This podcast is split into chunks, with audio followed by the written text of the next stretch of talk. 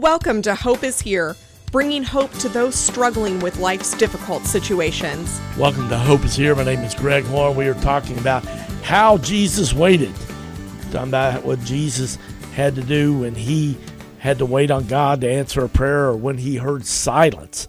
Just like you and I, Jesus knows what it's like sometimes for God to be silent. And we've been basing this off a book called After Amen by Rusty George and also what God has taught me about prayer uh, when waiting on Him after I've prayed and waiting on God to answer, uh, to move, or sometimes even He says no. And yesterday we looked about when uh, Jesus was praying that powerful prayer uh, at the Last Supper and was praying that the, the disciples would be unified and that they would stay together as one and that Jesus would protect them and keep them safe. And of course, we know that uh, one betrayed Jesus, another denied knowing Jesus three times, and the rest scatter running for their lives.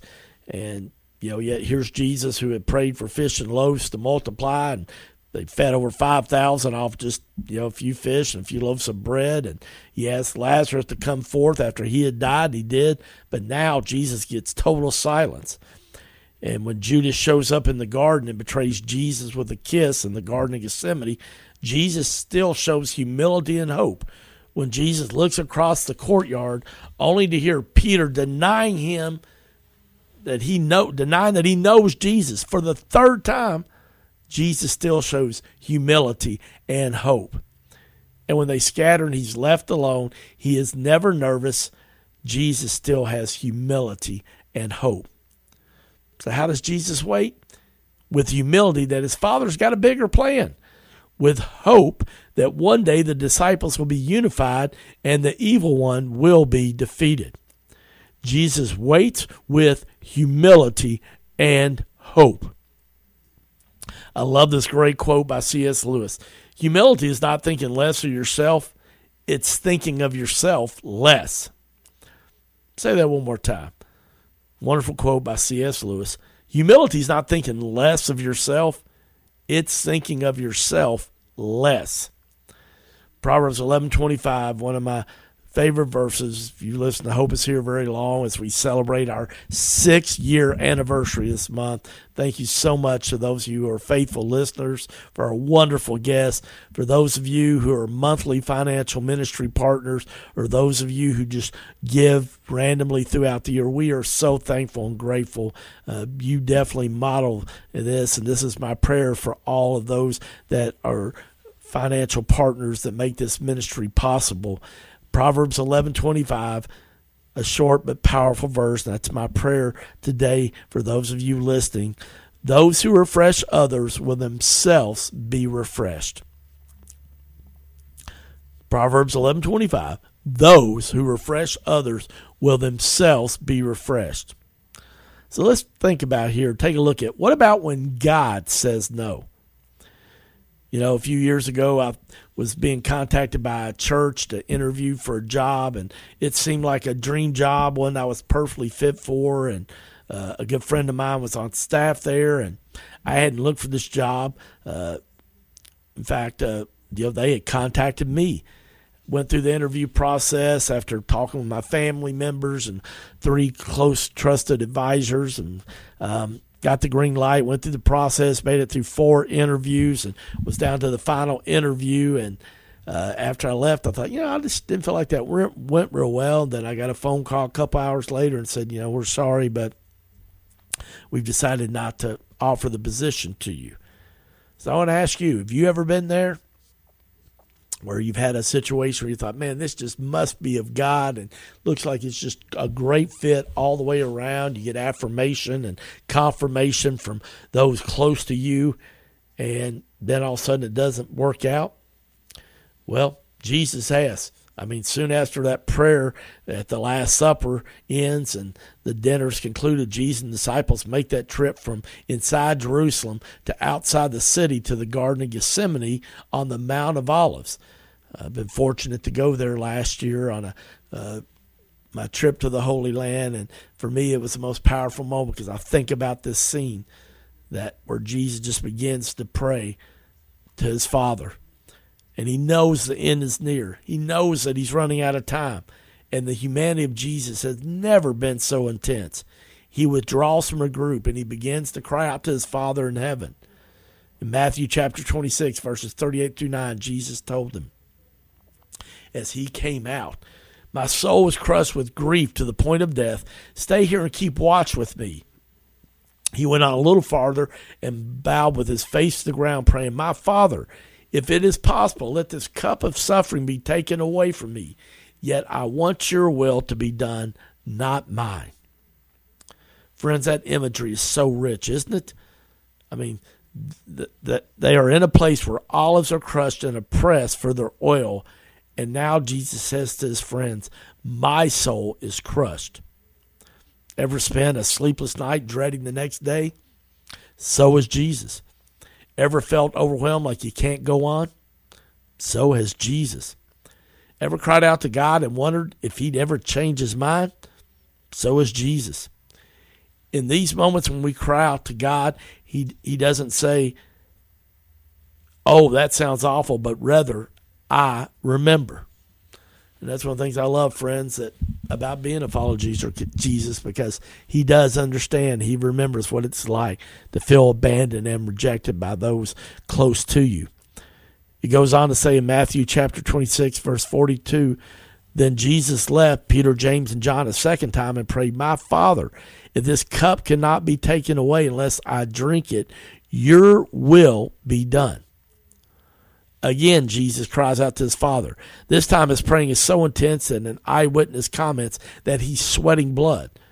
This is an actual condition known as hematidrosis, and it is a condition in which capillary blood vessels that feed the sweat glands rupture, causing them to exude blood, occurring under conditions of extreme physical or emotional stress. What's fascinating about this is that many of us think our prayers are not being heard because we are not praying with enough intensity. Maybe we need to stand more, kneel more, fall on our face more. Perhaps we're not praying loud enough, or earnest enough, or often enough. Yet Jesus is so intense that he's sweating blood, and his father still says no. The soldiers were coming. There would be no other options. Jesus would have to drink from this cup. So, how does Jesus seemingly so easily walk forward in obedience despite God's silence and then an answer of no? He does it with courageous humility and hope. Jesus knows about when the no seems unbearable, just like you and I. Of course, as you probably remember, Jesus was then arrested, and then the true agony begins. He's dragged from one court to another. He's mocked. He's spit upon. He's beaten. And he's flogged. They slam a crown of thorns on his head, force him to carry his cross, and they nail him to it. He's been up all night, beaten to within an inch of his life, and now Jesus is nailed to a tree. And it's in this moment that he cries out to God. Matthew chapter 27, verses 45 46 says, At noon, darkness fell across the whole land until three o'clock. At about three o'clock, Jesus called out with a loud voice, My God, my God, why have you abandoned me? Or some, some versions say, Why have you forsaken me? Notice the distance in Jesus' voice. Normally it's Father, but now it's my God my God. This is actually the first line of a psalm that Jesus would have grown up reading. My God, my God.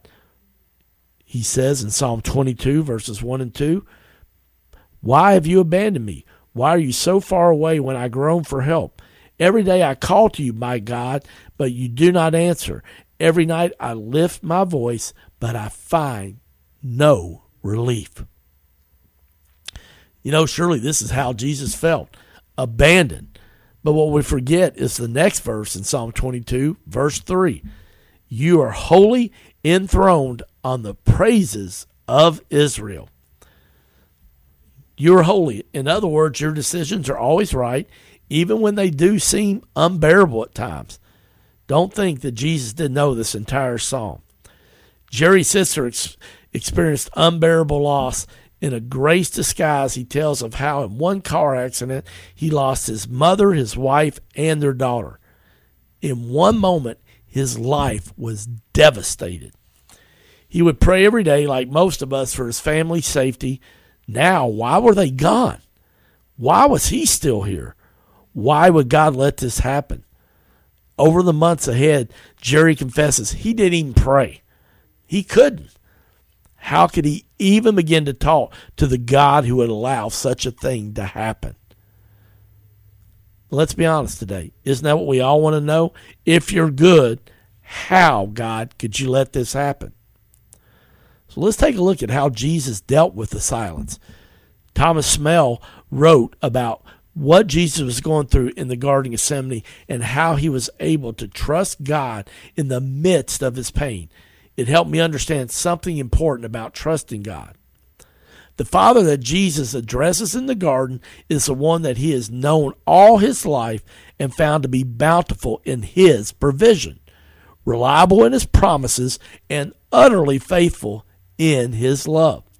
He can obey the will that sends him to the cross with hope and expectation because, because it is the will of Abba whose love has been so proved that it can now be trusted so fully by being obeyed so completely.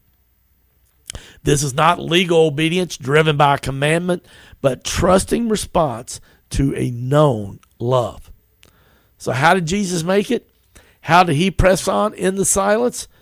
To just say he was God in the flesh is to discount Jesus' humanity. I love this quote by Rusty George from the book After Amen. The way Jesus was able to deal with the silence from his father was because he knew the heart of his father. He knew he could trust him through the pain. He had walked with him so closely for all of eternity and specifically the last 33 years on earth. And he knows that silence is not an indictment on his father's character. So, through Jesus trusting his father, I find it easier to trust him as well. Whenever I encounter school shootings, tornadoes, child predators, drunk driving accidents, and still stillbirths, even though I can't make sense of it, I can trust my Heavenly Father because Jesus did. God is still great, God is still good, and in the end, everything can and will be redeemed. Jerry Sittser, in that book we talked about earlier, Grace Disguised, says that was the conclusion that he had to come to. So we wander and we pray. We move toward God, then away from Him. We wrestle in our souls to believe. Finally, we choose God, and in the choosing, we learn that He has already chosen us and has already been drawing us to Him. Even after such pain, struggle, and suffering, Jerry Sittser's writing echoes the Apostle Paul in saying, Pain and death do not have the final word, God does. Furthermore, Jerry Sittser goes on to say, I have grieved long and hard and intensely, but I have found comfort knowing that the sovereign God who is control of everything is the same God that has experienced the pain I live with every day. You know, friends, I want you to be encouraged that even through pain and suffering, that God is with you and that because you hurt, He hurts and because of the rejection, the silence, he, the abandonment he went through when he was arrested, flogged, and then crucified on a cross, he knows what it's like sometimes to be in a season of silence or being told no. So know today that you can trust Jesus because he understands. My name's Greg Horn, and this is Hope is here. Thank you for listening to Hope is Here podcast. To listen to one of our previous programs or to make a tax deductible donation, please go to our website, hopeishere.today. That's hopeishere.today. If you have been blessed by Hope is Here, would you consider making a donation to help this ministry continue to reach thousands in central Kentucky every day? It's simple and safe. Go to our website at hopeishere.today where you can make a safe and secure online donation or you can find our address to mail a check. All donations are tax deductible and they are greatly appreciated. Please make your donation today at hopeishere.today. Again, that's hopeishere.today.